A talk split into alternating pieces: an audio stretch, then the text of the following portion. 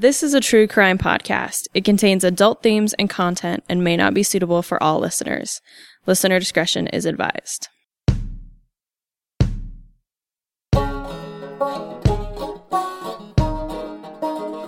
He said, You know what this is? I said, Yeah, it's a razor blade. He said, I got you at my mercy, don't you? And here, they were guards and I was a convict. And that's the way it was. You knew where you were. He says, I wish you would just learn to behave like ladies. And uh, he said, if you draw any blood, I'll kill every man in there. So the man dropped the knife and turned to the other men that were with him that he had set loose out of the various cells and said, well, he means it. He'll kill us if we don't give up. So they gave up. Do your own number, you do your own time. If you hear something, you keep it within yourself. If you see something, you're blind to it. I don't care if it's if it's uh, a killing, uh, whatever. You just don't see it. Welcome, ladies and gentlemen, to another episode of Behind Gray Walls, a podcast about the men and women that serve behind the walls of the old Idaho State Penitentiary. My name is Anthony, and I'm joined in the studio here with Sky. Hello. And today we've got some some pretty good stories for you. Uh, mine is a little graphic. It's a little violent, so listener discretion. That, of course, is always advised, but particularly for my section. Well, and I, I'll, uh, I'll bring us up with a little less gruesome. Uh, we're going to talk about a prohibition violator. So it's it's a crime that is no longer problem anymore. I mean, they're different uh, adjacent problems, but I'll I'll, I'll kind of come in and hopefully make it less like. Ugh. Good. We'll see, Thank though. you, Yeah, yeah, yeah. yeah, No, I, I mean, this is like the the that. Mm-hmm. Josie and the Sam Stevens. My story isn't quite as fun as Sam Stevens, but I found out some really cool stuff. I'm very excited about it. So Yeah. I'll let you start. just before the podcast, Sky was like, "Let me just double check one thing," and just freaked out. So I'm super excited to hear what oh it is. yeah, yeah, yeah, Well, and there, I mean, I ended up writing her entire biography like crazy wrong. Oh. Um, so I was very excited to find out how completely wrong I was the first time. But it's because I Oh. didn't have access to Ancestry when I first wrote it. So like, yeah. she has a ton of stuff on Oh Ancestry. I'm very excited. Let's start. okay, so my inmate today is Charles Cleveland Sandusky, number two six two six. Uh, my sources, of course, is Inmate File, uh, the Idaho Daily Statesman, Library of Congress, Chronicling America. Ancestry, including like the World War One draft card, which mm-hmm. you know mm-hmm. always is helpful. The Colorado State Archives and the Union's Pacific website, up.com. That'll become clear very yeah, yeah. shortly. So I actually came across Charles Sandusky in a similar way to William H. Thomas, who, you know, as previously I mm-hmm. mentioned, he carved, I, I suspect, carved his initials into the side of two house. So last summer, some fourth grade students came through and they always have the best questions about the most random things. And, and they always of- notice stuff that you're like, I Yeah. literally have never seen that Yeah. before. It's Oh my gosh. it's really interesting. Absolutely, yeah. So these these this little kid raises his hand.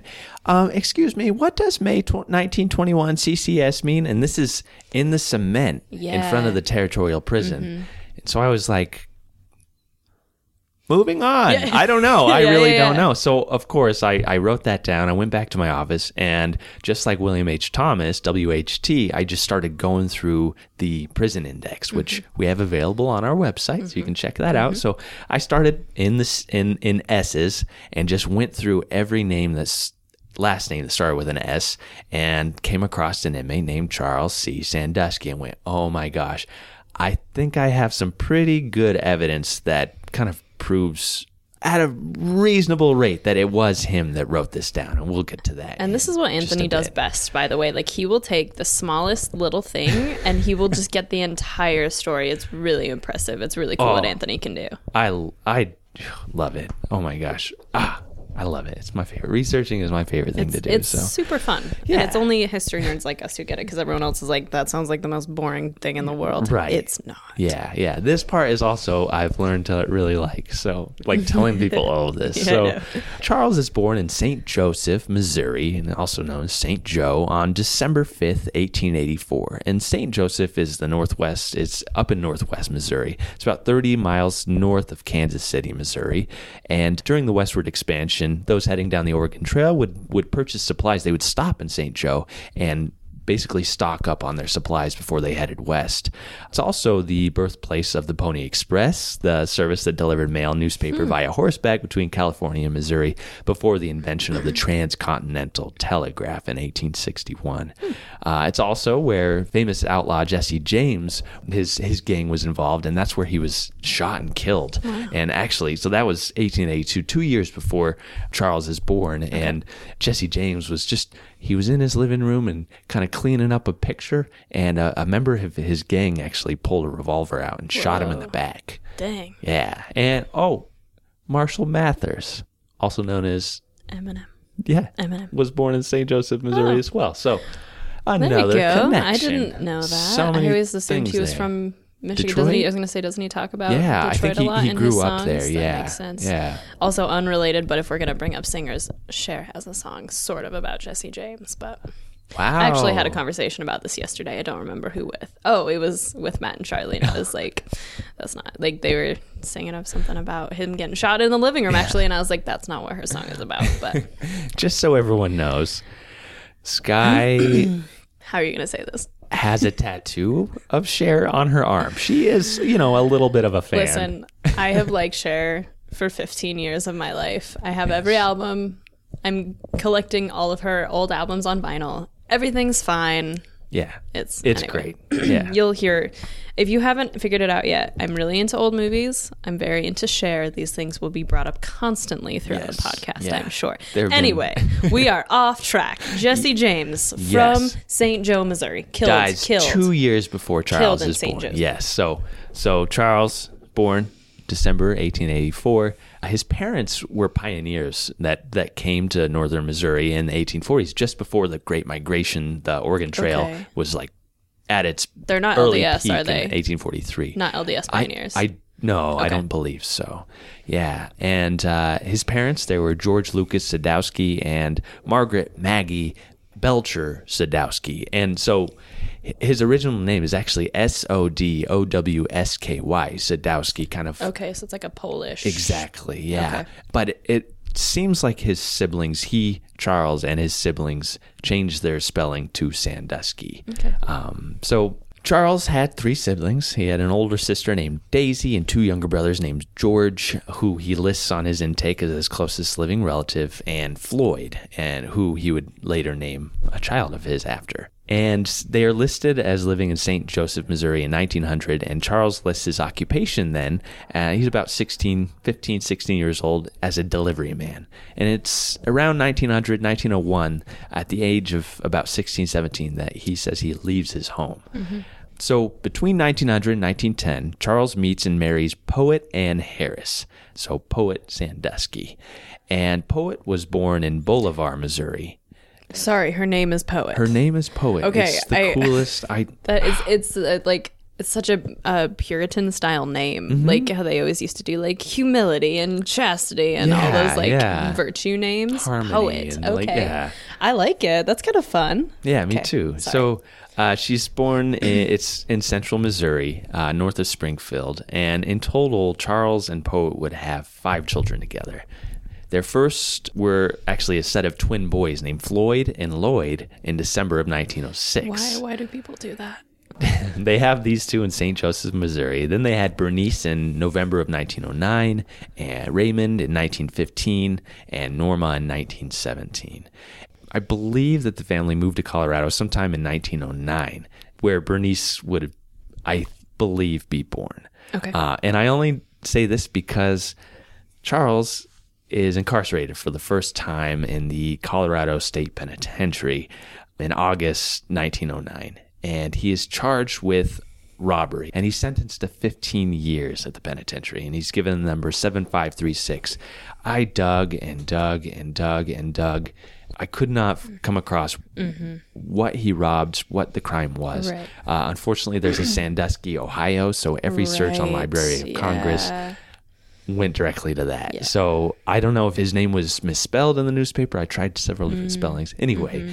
Colorado State Archives have this fantastic overview of the history of the prison of Colorado. So I thought maybe instead of talking about his crime in Colorado, Okay. I'll talk about that. Uh, this volunteer at the Colorado State Archives, this is a shout out to him. His name was Gerald E. Sherrard. Who created this really cool, comprehensive history of the prison? And Colorado State Penitentiary is such a similar history, mm. early development mm-hmm. to Idaho's. It was established by their territorial legislator in 1868, just like ours, mm-hmm. and Cannon City. And one cell house was constructed and completed in 1871, just a few months after oh, our territorial cell house was completed. Yeah, and it was the the space that they chose was was chosen because of stone that was quarried to construct. Interesting. Yeah, so I I was just like blown away by all the similarities here. Their first cell house only had 42 cells, just like ours. Their uh, first prisoners arrived in January of 1871, just about a year before ours did. And uh, Colorado, of course, became a state in 1876, so, you know, 14 years before Idaho does. So the prison actually developed much more rapidly than ours did. By 1904, they had four cell houses that could hold 544 men and a separate cell house for women. Was it inside the walls? Mm-hmm. Okay. Yeah, yeah, yeah, yeah. And like Idaho, Colorado prisoners were sentenced to hard labor and expected to work. They had jobs in carpentry, blacksmithing, shoe cobbling, tailoring, quarrying, uh, just just like Idaho. And uh, interestingly, during the time that Charles was there, between 1909 and February 1912, the warden at that time, his name was Thomas J. Tynan, created this really cool program where any inmate that was willing to work was given the opportunity to work at road camps outside the prison walls, and they were completely unguarded. Wow. Yeah, and they were blasting rocks through the Rocky Mountains and creating these these amazing roads through there. Tynan hmm. reported that instead of sending broken, revengeful men back into the world in no wise reformed, but simply trained to greater cunning, there are being restored mended men eager and willing to be made as such use as society will permit. By removing the continual threat of arms, by eliminating oppression and brutalities, by establishing a system of graded rewards for cheerfulness and industry, the penitentiary has given a wholesome, helpful atmosphere. So it's it was this really progressive concept, and mm-hmm. and there were like I think it was a fraction of one percent of the men that went out there that escaped, and so I that's interesting. yeah, this this is a really cool system, and Idaho actually did a really similar thing around this time as well. Uh, Did it work as well? it it did actually. Interesting. Yeah, yeah. That's really fascinating. I mean, but it, it does kind of, I, I think often when I think of prison, I kind of think of the whole like, do your own number, do your own time. But really, what I mean by that is like, also, there's like respect given. If there's respect given to these inmates, then mm-hmm. they'll give respect back. And so I, I think that is very, it's like a respectful system where it's, mm-hmm. we're understanding that you're people. And yeah, you did this thing and you have to, work mm-hmm. to make up, to help pay back what you did. Right. But you are people you are capable you're adults and you you're capable of of i don't want to say taking care of yourself but you Mm-hmm. you can self-govern you know and and so we trust you and that trust then is going It's to to yeah yeah. reciprocate and so that's that's really interesting Yeah, yeah. It was ah, such a such a a concept that I think with our prison population, I don't know if it, it would work if it would translate today in Mm-hmm. yeah. a similar way. I mean, we have work release programs which Mm-hmm. are which are great, and that's a that's a great way to re-socialize and and Mm-hmm. just just before you enter the you know society again, like Mm-hmm. ninety seven percent of of convicts do.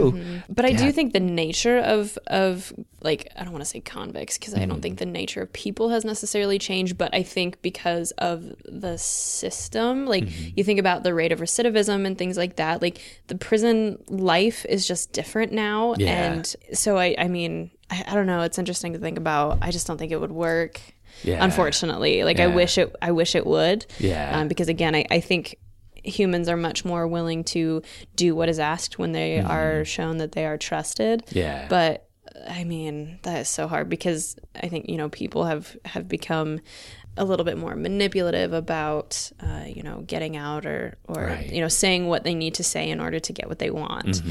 and it's obviously i'm not saying that they didn't do that back then we we find plenty of instances of that but yeah i wish it would work that would be really neat And you know, and since all the roads have been created, you know, that Yeah, we, you we would have to create some sort of equivalent. Yeah, and that would be hard. Yeah, yeah. You know, I mean, we have machines do everything these days. Right. Yeah. so- Where this was this was literal hard labor, and you worked all day, and then you went back to your tent camp, and you were probably exhausted, and Yeah. you know, there's no reason to escape because you're just like, well, I'm, Well, and you're not sentenced to hard labor anymore. Like, Mm-hmm. can they legally actually make you? They can't legally make you necessarily work like that. You like you get paid because they have certain Mm-hmm. jobs. Like I know that some companies use prisoners to make their clothes and things like that, Mm-hmm. Yeah. and they get paid for it. But they can't make them do hard labor anymore, can they? I don't believe so. I think the closest thing would be like prison industries, but that is you you apply for that sort Mm. Right. of position, and there's a you know wait list, and Yeah. yeah, it's it's a whole different thing. We should actually reach out to somebody in prison industries and kind We of talk should. about that. Yeah.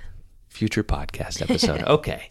So in 1914, I don't know what happens between 1912 and 1914. If they stayed in Colorado, they went back to Missouri. But in 1914, they moved to Glenns Ferry, Idaho. Mm-hmm. And Glenns Ferry is a city, it's in like kind of south central Idaho. It's in Elmore County. It's adjacent to the Snake River. It has one of the most famous and treacherous river crossings of the Oregon Trail in this area that was called Three Island Crossing. And yeah, have you been there? I haven't been there. I drive to Utah quite frequently, and so I Mm-hmm. always see the signs for it. Um, and to give you sort of an idea, Glenns Ferry is really close to King's Cross, which is where Josie's uh, Josie Kensler's story took place. So this is the same general area. That's uh, a couple years apart, obviously, but Yeah. So during back in the 1843 to 1869, they used these three islands to cross the Oregon Trail, and basically, it was it was a super treacherous thing to do. You know, you had a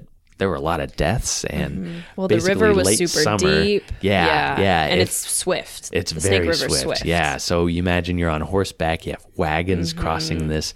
Um, I actually found this journal from the first man who crossed it, William T. Newby, back in 1842. And he said the, the river was low enough. And so they attempted to cross it. And basically, if you crossed it there, you it shortened your route to Oregon. It wasn't as, as desertous like it would be if you traveled southern Idaho, you know, all the way to Fort Boise, the old Fort Boise. So he says, uh, first we drove over a part of the river 100 yards wide onto an island. Then over a northern branch 75 yards wide on a second island. Then we tied a string of wagons together by a chain in the ring of the lead cattle's yoke and made fast to the wagon of all horse and before and him led. It's uh it was hard to that face you just made was kind of hilarious. We carried as many as 15 wagons at one time. The water was 10 inches up the wagon beds in the deepest places. oh my gosh. 10 inches up the the wagon beds. Like yeah, so that's I Yeah. mean those things are almost underwater. exactly. Yeah. So, I mean, there were so many fatalities. It was it mm-hmm. was a gamble. Do Yeah, we cross absolutely. here, shorten this trip, make it an mm-hmm. easy leisurely thing or do we mm-hmm. take the long road 500 miles to this uh, side of the old Fort Boise to cross near Parma, Right. you know, to cross. If you've ever played the Oregon Trail computer game, which by the way Oh. is available online, these are decisions you have to face all the Yes. time. I, by the way, just on a side note, which this episode is full of, played that one time and made it like three months, no, five months late, but no one died. I'm just saying it's possible. I I did. You I should you should play it. It's fun. anyway, I again, remember, I, like, I had somebody die like as we were leaving the main ground, and I was just like, I, no, I can't do this. This is too hard. I, I was so uh, concerned about the these hy- fake hypothetical people that like they'd be like your daughter got sick with dysentery and I'd be like we're camping for three months but it's December we're staying no one died so good. we just made it really late with like very few supplies crossing rivers took a really That's- long time Oh, I love that. anyway sorry Anyway, yeah. So if you're interested in in coming there, there's a great. It's it's now a state park, three Mm-hmm. mile state, three mile island state park, and it has this great interpretive center. And you know, in the '80s, there were these reenactors who Uh-huh. re they tried it themselves, and they struggled. There was this great story of of like this pack mule who bucked off his his rider and went back to the south shore and you know 15 of the riders of the 16 made it across and then this mule just like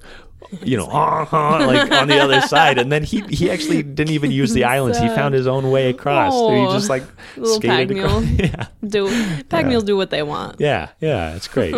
Finally, in 1869, this man named Gustavus Galen, uh, Gus Galen, built a ferry to help travelers cross the river about a mile south of where the, the city now stands. And Gus, he was a he was a freight hauler. He hauled huge wagons full of supplies between Oregon and Boise. And uh, he realized in 1869 that there was a need for people to cross and that all these deaths were happening, all these different things. So he's like, I'm going to build a boat. I'm going to build a ferry. Mm-hmm. There and that was his Ferry. gig. That's what he did. Yeah. So that's what the town is named after. Uh, in the 1880s, Glenns Ferry becomes this important rail hub.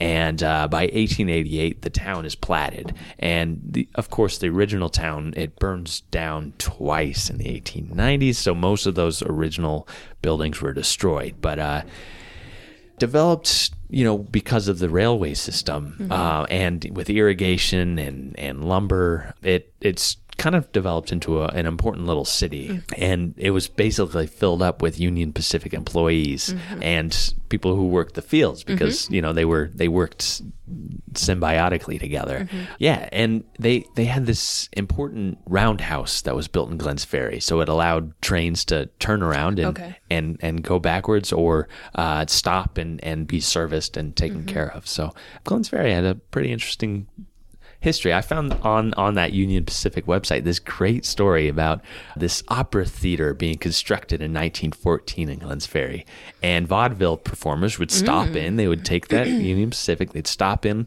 and all these little western towns. They'd stop in Glenns Ferry, and if a train was going through during their performance, the plays would stop. They would just everybody would stop.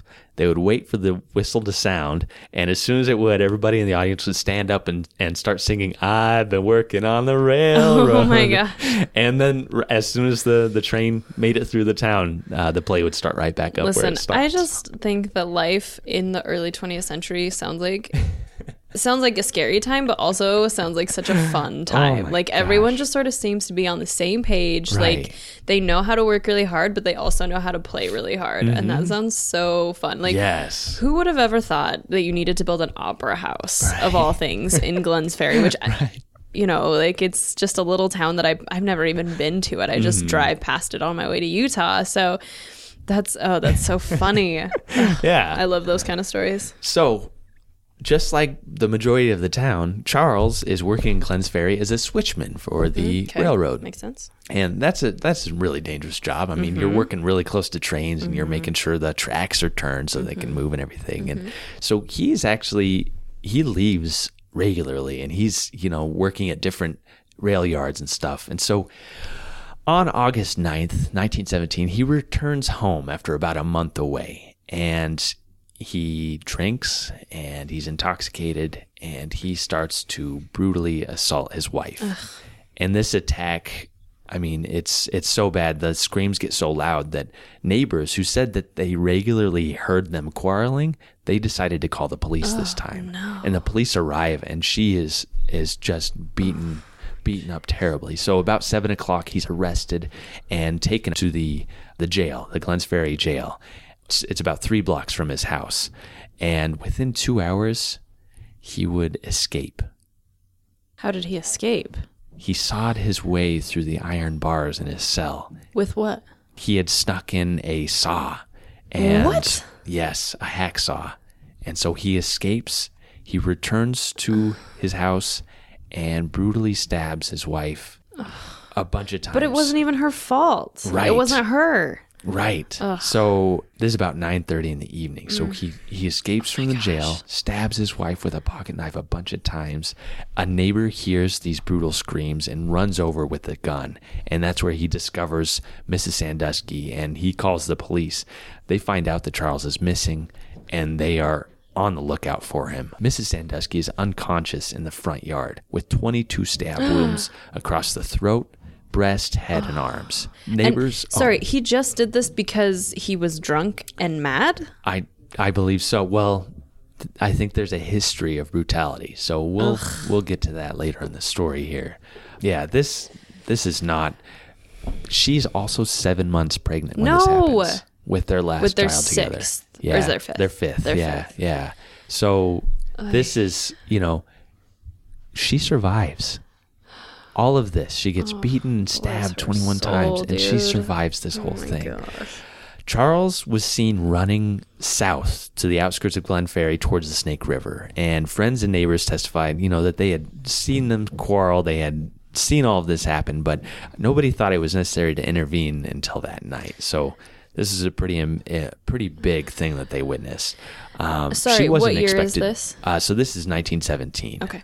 Yeah, so no one expected her to survive, but after several weeks in the hospital, she survives, and two months later, they have their their last child. She she gives birth to their last child. Uh, so a posse of men search for Sandusky, and they turn up nothing. They don't they don't see him. He just disappears. And they thought that maybe he was hiding in the city or in the hi- hills nearby. Um, the sheriff sent out a description to officers all over the West and offered a hundred dollar reward for his capture. And that's that's a lot of money mm-hmm. for for one of mm-hmm. these guys. And the mm-hmm. description reveals that he had been arrested in Douglas County, Colorado, in 1909 for a robbery. He was sentenced there and served time there until 1912. So just a tiny bit more information than I could get from from his intake. Wait, did you sorry? Did you just say he was sentenced there until 1912 From 1909 to 1912 in yeah. Colorado? Yeah, he okay, spent sorry. Two and a half years there. Yeah. sorry. And so this is his description. Sandusky is a railroad switchman, age 35, height 5 feet 6 inches, weight 135 pounds, blue gray eyes, sandy complexion, smooth shaven, may raised mustache, which will be sandy. Pit scar and center of forehead about the size of a dime. Twitches mouth when talking. Great tobacco chewer. Is quarrelsome and boasts of his fighting ability. He has served time in Colorado State Prison and been in jails all over the country. There's a whole manhunt out for him, and the sheriff believes that he had thrown himself into the Snake River and drowned. I mean, it's a it's a rapid river. Over the next few weeks, over a thousand letters and cards arrive in the sheriff's office from as far as Detroit, Michigan, from people who claim that they saw Charles. After a grueling six months of searching, Charles was finally captured in El Paso, Texas, under the alias Floyd T. Lynn. Detectives were tipped off from a telegraph from Tucson, Arizona, stating that Sandusky was in their city. They captured him in front of the El Paso post office, and an Idaho sheriff sent extradition papers to Texas and, and collected Sandusky, who traveled without issue. He didn't cause any ruckus or anything. And that's when Charles revealed that after stabbing his wife, he ran to the Snake River clung to a plank of wood that he had rowed to an island about two miles below Hammett. The island was surrounded by tall willows and wild rose bushes which was an ideal hiding place for him for about three to four days before moving on. And then, uh, after revealing the hiding place, a cattleman actually looking for his cattle discovered this little island and, and where he had been sleeping. Then it, it's time for his trial, he's tried in Mountain Home. And while in the trial, he actually threatens everyone in the courtroom, warning that what he'd do to his family and onlookers if he was ever given liberty. Yes. What? He's found guilty of assault with a deadly weapon with intent to commit murder and sentenced to serve not less than seven nor more than 14 years at the Idaho State Penitentiary. He arrives on April 4th, 1918, at the prison. And during his incarceration, his wife is granted a divorce, and she and the children move to Pocatello, Good. Idaho. Yeah, they should. Yeah. And, you know, he's quarrelsome and boastful uh, all throughout his time. I don't time like here. him. Yeah. So here's his, his intake information. He's received April 4th, 1918, alias F.T. Lynn, County, Elmore, sentenced 7 to 14 years, age 33, born in Missouri, uh, height 5 feet 5 inches, complexion medium, weight 127 pounds, build slender, size of boot 6, hair color brown, eye color blue, married with five children Floyd, Lloyd, Bernice, Carlisle, Norma. And parents were listed as living, and he left his parents' home at the age of 16. He grew up in the Methodist Church, had an eighth grade education, and was a moderate drinker. In 1918, a year into his sentence, his father dies at the age of 52 or 53. Sometime while he's incarcerated, he's given the job, I believe, of replacing the cement in front of that territorial prison. Okay. And that's when I believe he put the permanent mark May 1921 CCS into it. And the most convincing evidence I have comes from his Bertillon chart, which shows his tattoos. And besides the moles on his face and his back and a birthmark on his left buttock, Charles had a tattoo with three letters on his forearm. Any guesses? I'm gonna guess it's CCS. CCS on his right forearm. Yeah. So actually, if you look at the Bertillon here, That even looks like yeah. it looks very similar. Totally does. What the warden drew on this Bertillon looks just like what is written well, on the and floor. the like is do you think that's what it really that C is, what it really looked like, or do you think that's just the way that the officer drew that C? do you know what I mean? Yeah, Because yeah. then, because then that sort of matches that swirl right here Mm-hmm. at the top of the two. Yeah, it does. I don't know. It's it's super similar. We'll post photos of Yeah. it on the on our Facebook group. So please join our Facebook group. Uh, Nice plug. So he applies for parole several times during his incarceration. August of 1921, his sentence was commuted to seven years with good behavior No. allowance. I know. On January 10th, 1923, a model prisoner, Charles Sodowsky, is pardoned early on good time with no write ups on his file. Upon his release, he headed to Pocatello, where his ex wife and children were living. Yes. the next day, Charles attempts to break into his ex wife's home when he finds out that she is remarried and she has started a new family. His well, six, first of all, good for her. right. Second of all, how does he find out where she lives? Like just asking around town? must yeah, I imagine so. Yeah. His 16 year old son Floyd, the one that's named Uh-huh, after his his brother, heard the commotion, picks up a revolver and shoots his father. Blows his father's nose off. What? Yes. So Charles was tr- attempting to break into that home, and so Floyd thought, you know what, this is. Did he know it was his dad, or did he just think it was like a, a someone I, breaking I, in? I feel like he knew it was his dad. okay, so sorry. How how long was he in prison for? It was about so 1917 to 1923. So six years. Yeah. So Floyd would have been like 10 Mm-hmm. when his. So he would have been old enough to understand what had gone on. Yeah. Oh, So he's poor 16. Kid.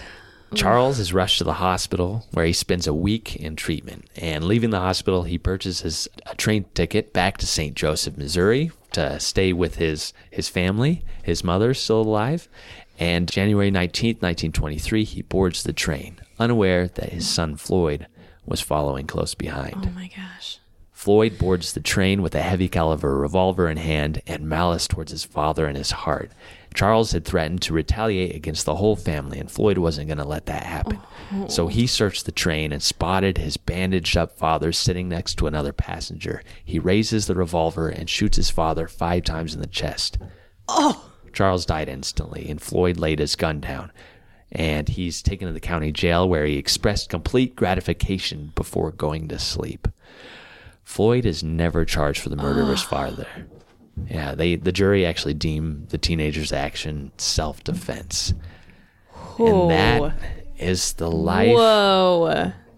times, and death of Charles man. Cleveland Sodowsky. Yeah. Man, Floyd, yeah, he. I mean, I can't say I blame him. Like, what would Mm-hmm. you do if you, pro? I mean, he was maybe asleep, but like probably watched your father stab your mother twenty-two times. Right, right. While she's seven After months being a- pregnant. yeah, and he's probably gone a lot of the time. And when he does come home, he's probably just evil, mean, like abusing his mother. So, so his only memories probably of his father is is pure abuse Oh and, and all of this. So, I think I think he saw the potential of something worse happening to his whole family and to protect them, which the jury oh. saw fit as self defense Oh. Yeah. to protect them. He he takes takes oh his Oh, my father's life, and Floyd would actually serve time at this institution about 10 years later in the 1930s for for a short time and he he got into a bit of trouble himself Oh. what was it? uh, was it for a life. violent crime or like a forgery sort of? exactly Okay. yeah that- Interesting.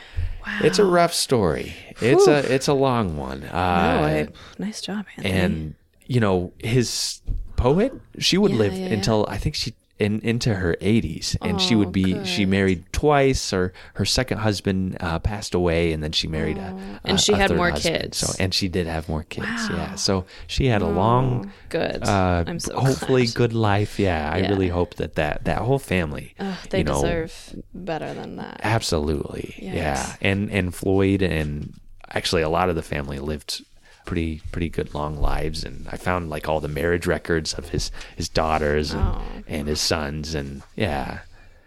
So that's charles looks like sodowsky. a bad guy. I yeah don't, I don't like him. i'm with you there. Yeah. i'm with you there. Anyone who i don't know. I like ugh. I actually I went camping this weekend and you know when you're camping and you just start thinking about like weird stuff.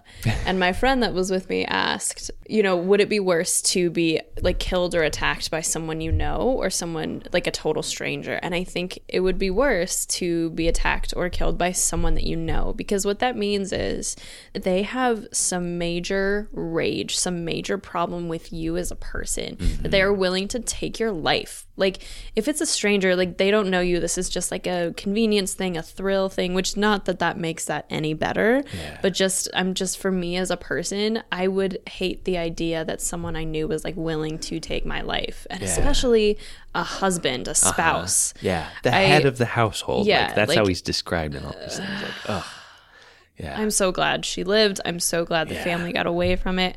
I don't want to say I ever condone killing, but he Mm. sort of deserved it. So, uh, wow. Right. I mean, I know uh, this story, like, this all spurred from a fourth grader going, What does the CCS mean? And when I started uncovering the story, it it's one of those ones that will always stick with me. Mm-hmm. Like, ah, man. Yeah, those stories that just make your like jaw drop open. And you're just like, I'm sorry, what did I just read? Excuse me? Yeah. Yeah. Wow. Well, per usual, great job, Anthony. Oh, thanks, guy. it was a it was a rough one. Yeah, th- that's I, rough. I did this research, you know, b- about a year ago when this when this happened. So Uh-huh. this has kind of been brewing inside me for a really long time. so to like finally release it so that everybody else has to think about it. yeah, no, I apologize. I'm- It's- I'll be thinking about it also. for If you like the podcast, please consider making a donation. You can do that by going to store.history.idaho.gov slash donation.aspx. Be sure to click the Behind Gray Walls podcast tab on the left side of the page. Any donation amount is appreciated and will go toward improving the quality of this podcast, enabling us to bring you the stories that we love and that we hope you love too. Please like and follow our Facebook page, Old Idaho Penitentiary. From there, you can connect with us directly by joining the Behind Gray Walls podcast group, where you can find the mugshots of the inmates featured in today's episode, supplementary images of the penitentiary, and discussions between group members. We'd love to see you there.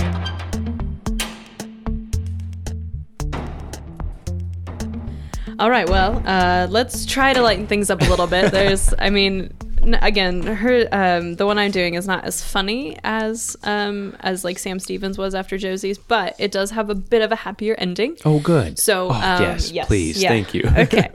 So, my inmate today, her name is Hannah Folden. She's number 3281. So, uh, as I said, she was in for violation of prohibition laws.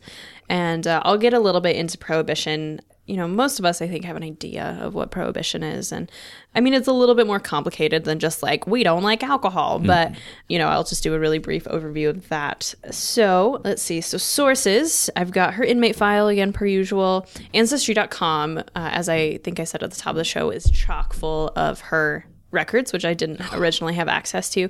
They're very exciting. I found out so much cool stuff, uh, and I'll, I'll get into that. And I already told Anthony one of the the things I found out that was different, so he won't be surprised by that. But anyway, I did use Wikipedia a little bit, but I checked sources. Please check sources if you use Wikipedia. For, the, for the most part, people do a pretty good job at citing. They're usually legit sources, but do check that. Or just go to the sources and read the sources yourself. So sometimes though that's- hard because they're like books you have to check out from the. I'm lazy is what it Oh, comes down to. Anthony, listen, I don't work as hard as you.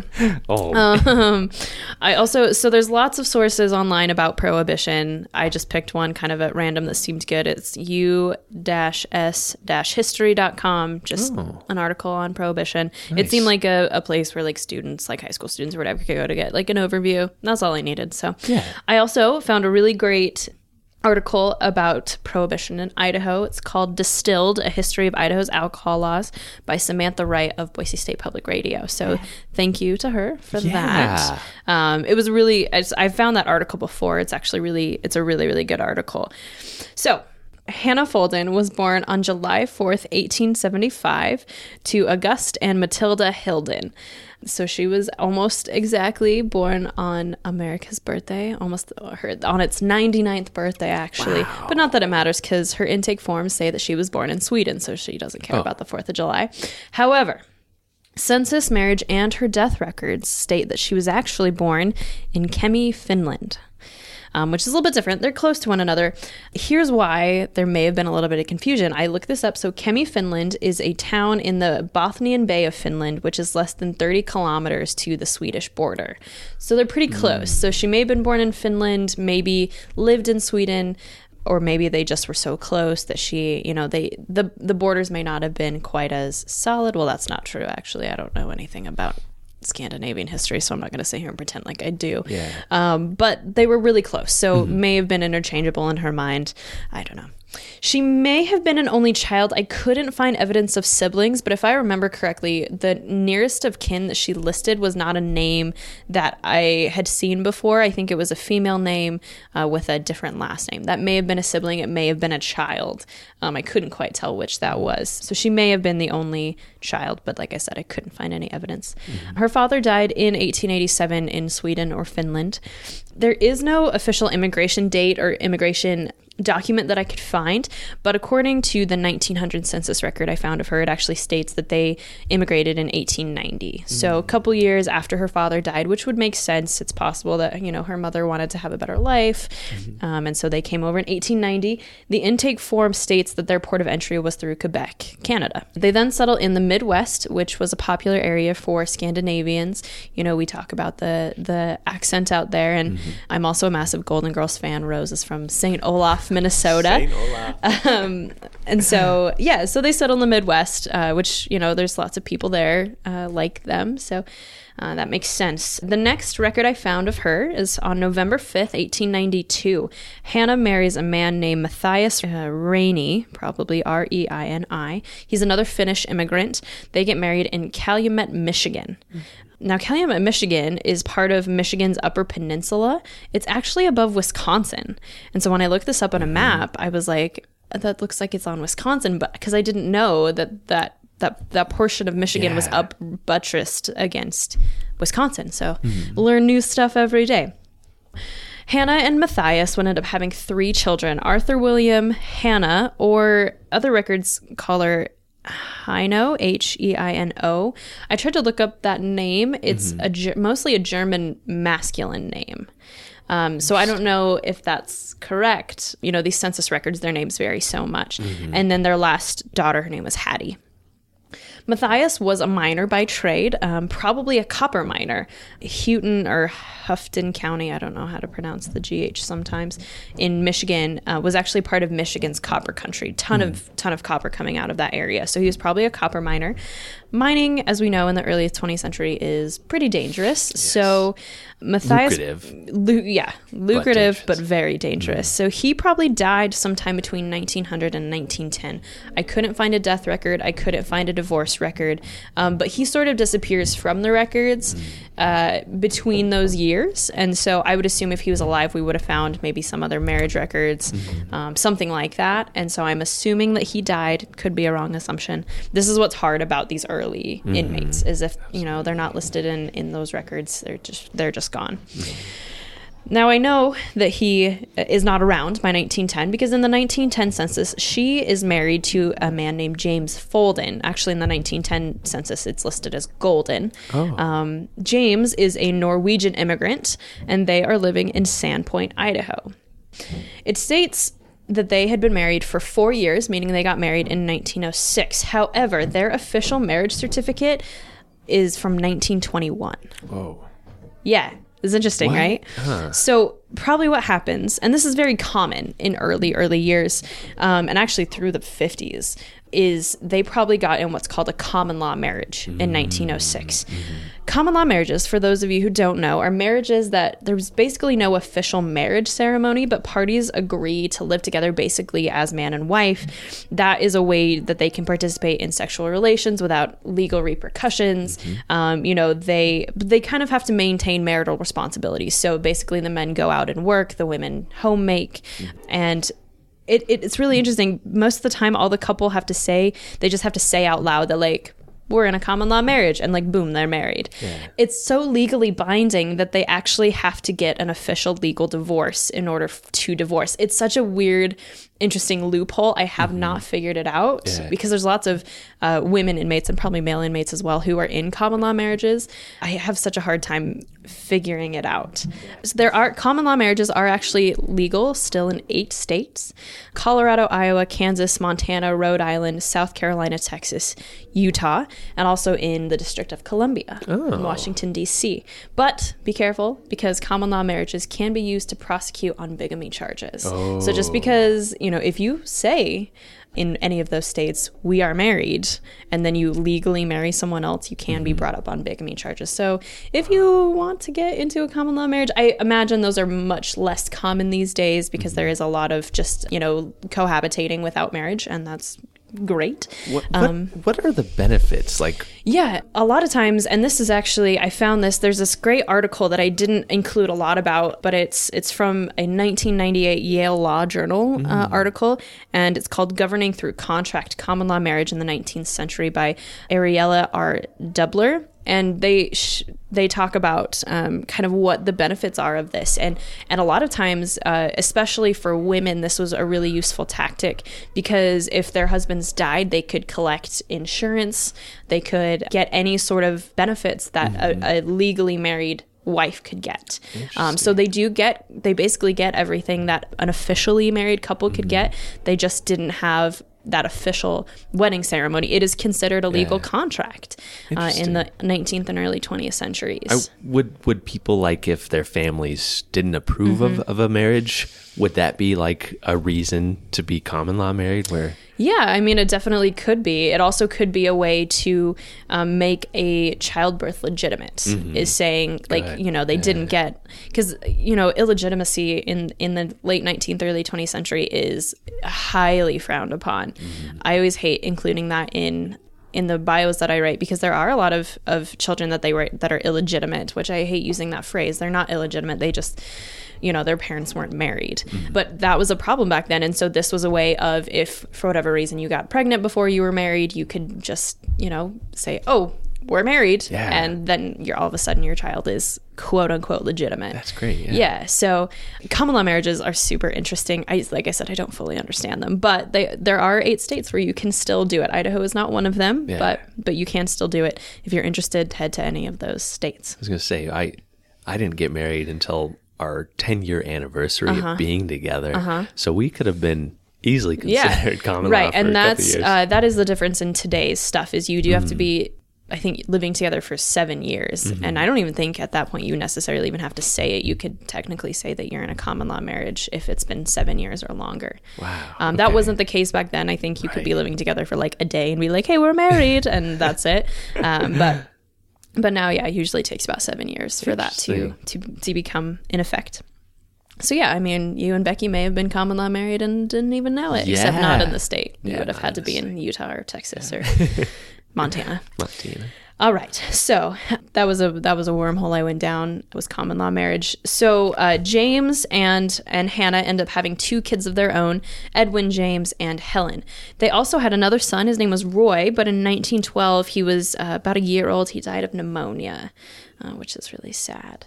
So she had six children altogether, but uh, did have one die early.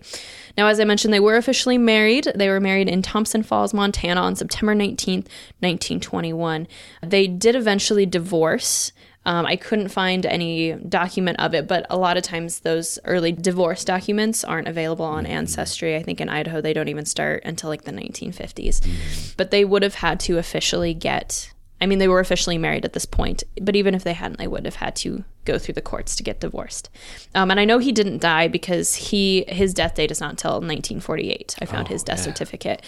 We know that it's she didn't she wasn't widowed by him. Now, after during their separation, maybe after their divorce, Hannah begins living with a man named Walter W. Brackett. He was a World War One veteran. Now keep this in mind for later. Keep this name in mind. He he will come up here in a little bit. Now, as I said, Hannah was arrested for violation of prohibition laws. Now here's my little like five minute prohibition overview. This is a really simplified overview of prohibition, so I'm sure I'm missing lots of stuff, but we'll do what we can. So, prohibition was passed in or ratified, I should say, in 1920. It's the 18th Amendment. There's lots of intricacies leading up to this act, as I said. Basically, in the early 19th century, temperance societies, basically what that meant, like tempering alcohol consumption, temperance societies began popping up all over the country because it's really you know it's really widely believed that alcoholism leads to a lot of societal problems it leads to spousal abuse and it is it eventually leads to widespread poverty. So that's kind of what these temperance societies are trying to stop. Uh, during the civil war there are bigger things on on the political plates political minds of people. So temperance societies sort of take a back seat. But after the civil war and reconstruction they really ramp up again these lead to organizations like the Anti Saloon League in 1893, and these smaller groups start to focus on ridding society of alcohol at the local level. And this is really where we're going to start our, our examination of prohibition in Idaho. So, around the 1880s, the Women Christians Temperance Union, the WCTU, this is probably the biggest temperance un- uh, temperance organization around the country. Just women, Christian women, banding together to rid you know their societies of alcohol their their communities of alcohol so the WCTU they pop up in Lewiston and Boise and then that is followed by local anti-saloon league chapters in both places in 1907, the Anti Saloon League manages to get a measure on the ballot called the Sabbath Law in Idaho, and it passes in 1907, making the sale of alcohol on Sunday illegal. It's mm-hmm. not, you know, it's a start. Again, first these step. yeah, these are these are Christians, so Sundays are those sacred days. You don't do anything, you know, you're not supposed to on Sunday, and now that includes buying and selling alcohol. Mm-hmm. Then, eight years later, in 1915, Idaho elects the state's only Jewish governor, and he was actually the only the second Jewish governor in the country at the time. His name is Moses Alexander, which is one of my favorite names. Mm-hmm. Other than Barzilla J. Clark, I've talked about this before. I love that name so much. Moses Alexander, he runs on a prohibition platform, and once elected, this becomes one of his first major points, one of his first major changes of his uh, gubernatorial career. So, a constitutional amendment is passed in the state of Idaho in 1916, outlawing all sales of alcohol. Prohibition starts in Idaho in 1916. It passed by 71%. 71% of Idaho voters voted to outlaw the sale of alcohol. That's how big of an issue this was. Um, right in in the late, and actually this is kind of right before World War One, and then around the country things really got ramped up during and after uh, World War One. And it shows how effective that the local Idaho chapter of the Mm-hmm. Yeah. Women's Christian Temperance uh, yeah the WCTU Yeah. and the and the Anti Saloon League absolutely and and you know but really I think it has a lot to do with um, the upper and middle class women um, because these are the women who are the ones who kind of have the most say in society the lower class women who are probably honestly the ones who are dealing most like most often with their husbands coming home drunk and being drunk and beating their wives they're the ones who have to deal with their it paychecks but they're also not and listened like to because. Mm-hmm. they're poor. So it's the the middle and upper class women think it's their duty to help these like poor lower class people. They're the ones who really I think have a, have a big big say in this. Do you know what kind of things that they did? Would they hold like rallies or like Um, meetings? I think petitions. They would hold meetings. Uh-huh. Um, I think they're also going to be passing stuff out on Mm. the streets. You know, uh, and and they have, uh, frankly, I had a history professor who called it pillow talk. They had a voice in their husband's ears. Their husbands are the ones who are who have this again, they they're upper and middle class, so mm-hmm. they have the say. They oftentimes are the lawmakers themselves or they're buddies with the lawmakers. And so they, you know, when they're, you know, you're, when you're laying in bed and you're falling asleep and you're talking about whatever, you say like, "Listen, I saw Mrs. Mrs. Sodowsky the other day and I'll tell you what, her husband just is, you know, he's beating her all the time and I mm-hmm. know it's because of alcohol. I just think we need to we need to really help her out and and this is the way to do it. And and so women aren't given enough credit for having a say in uh, you know women at this time uh, were allowed to vote in Idaho uh, at, but uh, in 1916 that had not been passed in the country yet you know that's not going to come for another two three years Right. We'll, we'll post the photo of Moses with this Yeah. this this league and, And interestingly, there is a woman. It's, it's as I think he's signing the bill into effect, and it's yeah. all men except one woman right next to him, and I don't know who it is. All the pictures, because all the all the articles about prohibition in Idaho use this picture. It's the only one we have, yeah. And they don't say who that woman is. Mm-hmm. I don't know if she's maybe a head of the WCTU or the Anti Saloon League, if it's his wife or his daughter, mm-hmm. a, a basically a political prop to say, you know, like, look at what we're doing for the people. Yeah. She's on my side. But that's kind of, you know, 1916 is when this starts. The 18th Amendment prohibiting all sale of alcohol across the nation is passed, ratified, and put into effect on January 16th, 1920. So Idaho outlaws it four whole years before before the rest of the nation. So bootlegging or making and selling your own alcohol becomes mm-hmm. huge because people still want alcohol. This alcohol has been around since almost the beginning of time. Mm-hmm. This is not anything new. People like it, you know, you know what, what are you going to do? And so jails also start to fill up with people violating prohibition laws. So this is where Hannah comes in. She was first convicted for having intoxicating liquor in her possession on October 17th, 1921 in Sandpoint. Now I didn't mention this before. Sandpoint is north of Coeur d'Alene. It's about a few hours from the Canadian border. It's one of our it's actually the county seat of Bonner County. It's one of our northernmost and largest uh, cities just up under there. Boundary County, which is which is called Boundary. tiny- yeah, called Boundary County because it's on the boundary of the U.S. and Canada. So, um, Hannah, for this first conviction, probably just spent some time in the Bonner County Jail or paid some kind of restitution for her crime. This doesn't stop her. She likes alcohol. I always find that Europeans often tend to be in for prohibition and this is probably because in Europe they don't have that much problem with alcohol. So this they're used to it, they like it, and so having this prohibition that you know you, you don't want to stop. You know who doesn't like alcohol? So um, she is quote caught with the goods after numerous complaints in September 1922. She actually pleads not guilty. She pled not guilty to the first one as well. I think I put in my bio that she was caught after hiding it in her house. I couldn't find where I found that information the first time. I'm always so skeptical of these early bios that I wrote because I'm like, where did I get that information? But regardless, she is caught the second time. She pleads not guilty. The jury convicts her of multiple infractions of prohibition laws, and she is sentenced to 1 to 24 months at the Idaho State Penitentiary. Here's what some prison officials say about her. They say, quote, she is a persistent violator of liquor laws, regards them as puritanical blue laws, more honored in the breach than in the observance, so say most of us.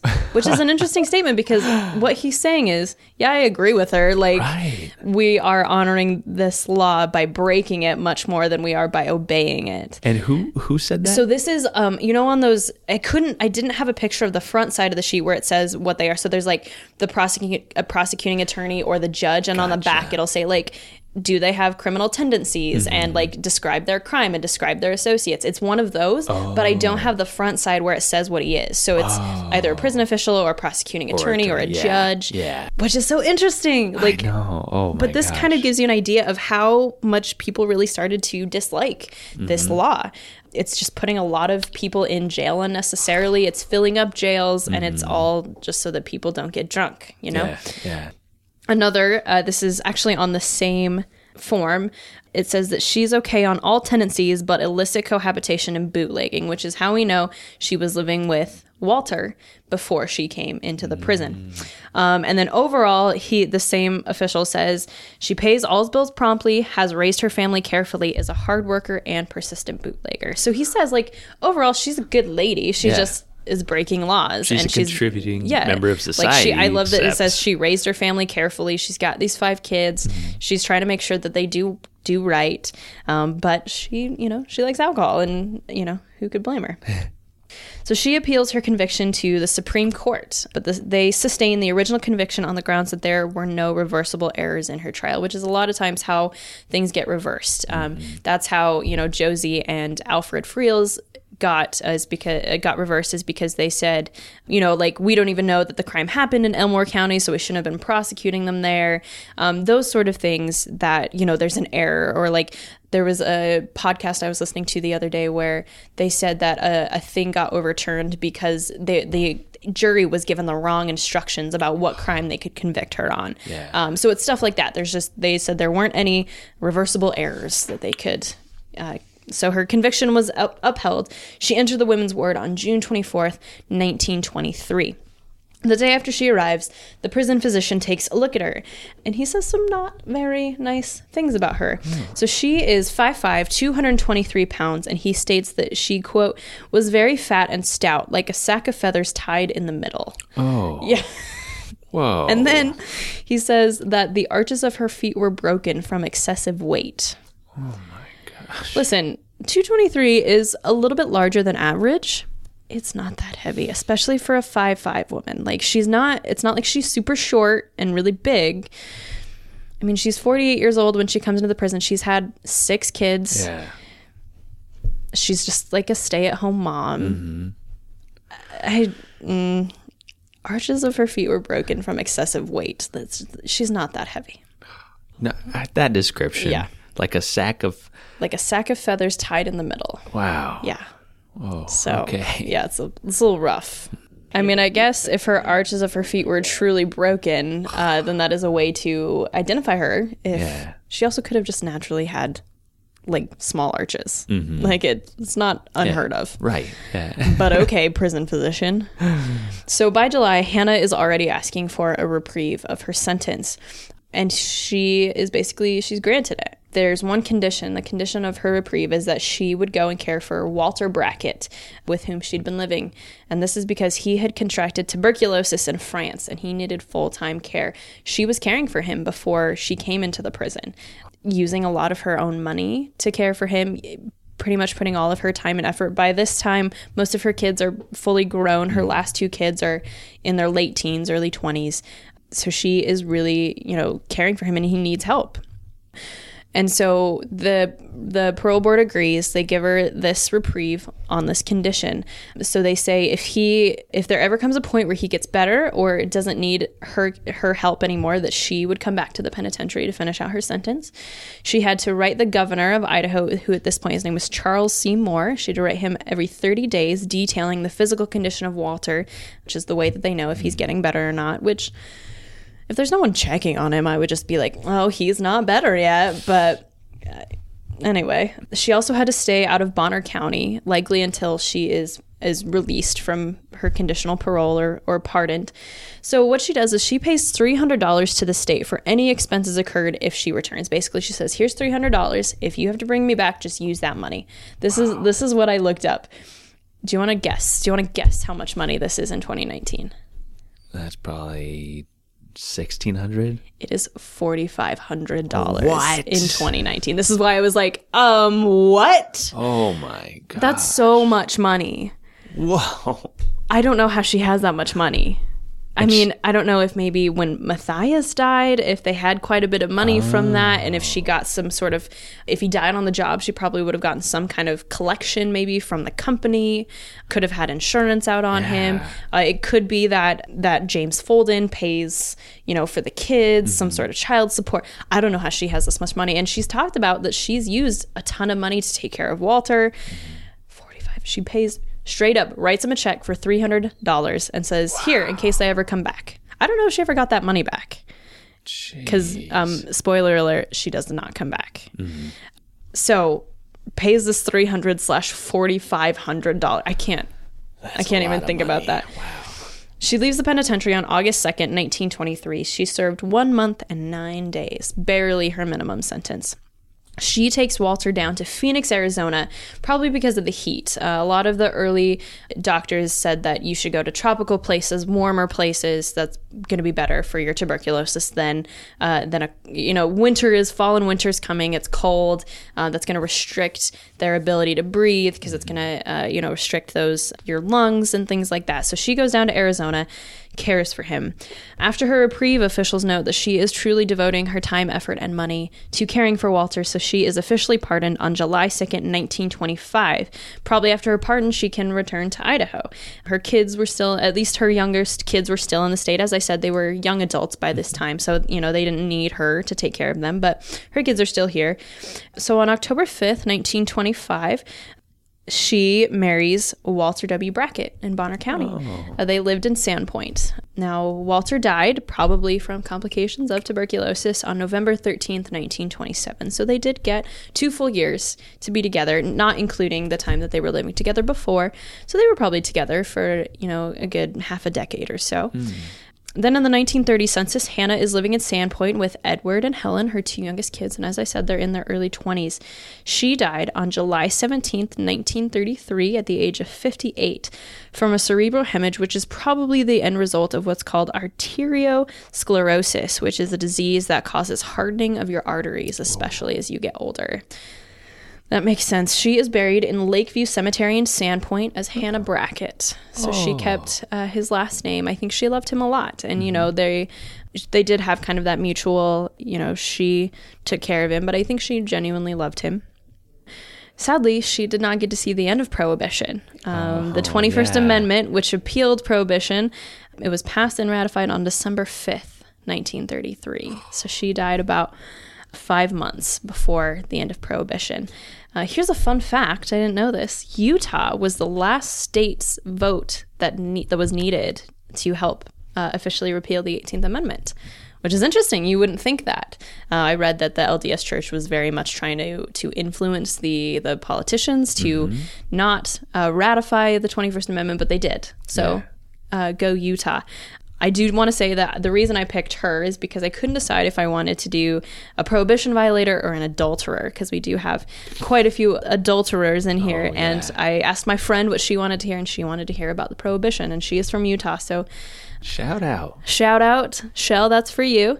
So yeah, that is that is Hannah Folden, uh, one of our uh, actually only two uh, prohibition violators, women anyway. I'm sure there were lots of Oh, men. there are so many, lots yeah. and lots of men, but uh, but those were one of our that's one of our two women, uh, Hannah Folden. Nice work, Sky. Thank you. Wow. Yeah, Very cool. She looks fun. yeah. I She know. she just is a little little Finnish Scandinavian old lady. Yeah. she's not that old. She's only 48.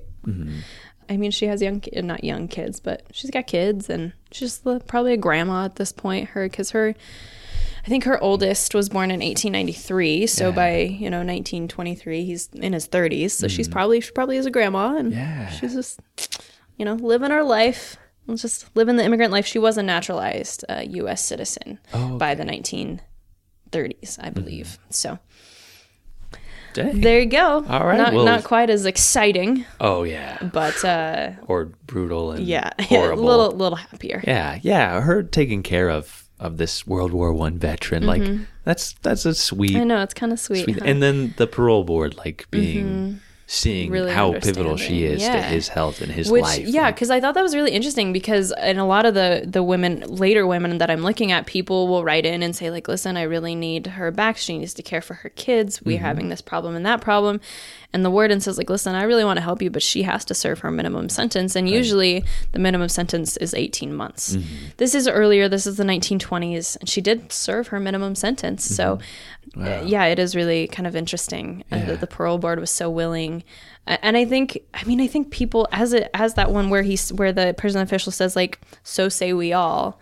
right. I think they realized that this is a dumb charge. Like no one I think I read it's funny because I read after I couldn't find it after I read it, but I thought I read that like 60% of Idahoans wanted to repeal the 18th Amendment after by 1933. And so I think even just off the bat, people were like, "This was a bad idea." It just, it's, it's very much uh, that that thing where when you outlaw something, it doesn't make it go away. It makes it backdoor and it makes it dangerous. That's it. And Oh, the the amount of deaths that occurred because Mm-hmm. yeah, of from bathtub gin and Oh, like just yeah. Mm-hmm. people don't know how to make alcohol the right way, and uh, yeah, like that's that's a serious problem. Yeah. And so I think that's why I think FDR it was his idea to to make this new amendment. The Twenty First Amendment is the only amendment that repeals another amendment. Yeah. So love that. yeah, It's a good one. yeah. Sorry, that was probably more history than than like her, but this actually prohibition, the 1920s, the Gilded Age and and Progressive Era, like my favorite eras to study in school. So I'm very interested in all of that. Very good. All right, Sky. Nice work.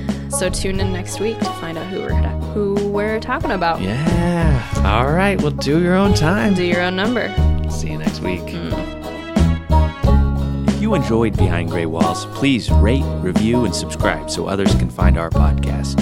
If you're interested in more Old Idaho Penitentiary information and to see mugshots of the inmates featured in this episode, follow the Old Idaho Penitentiary on Instagram and Facebook. If you want to learn more about the Idaho State Historical Society and its other sites, follow ID State Historical Society on Instagram or visit history.idaho.gov. If you have a question or comment for the hosts, please email us at behindgraywalls at gmail.com.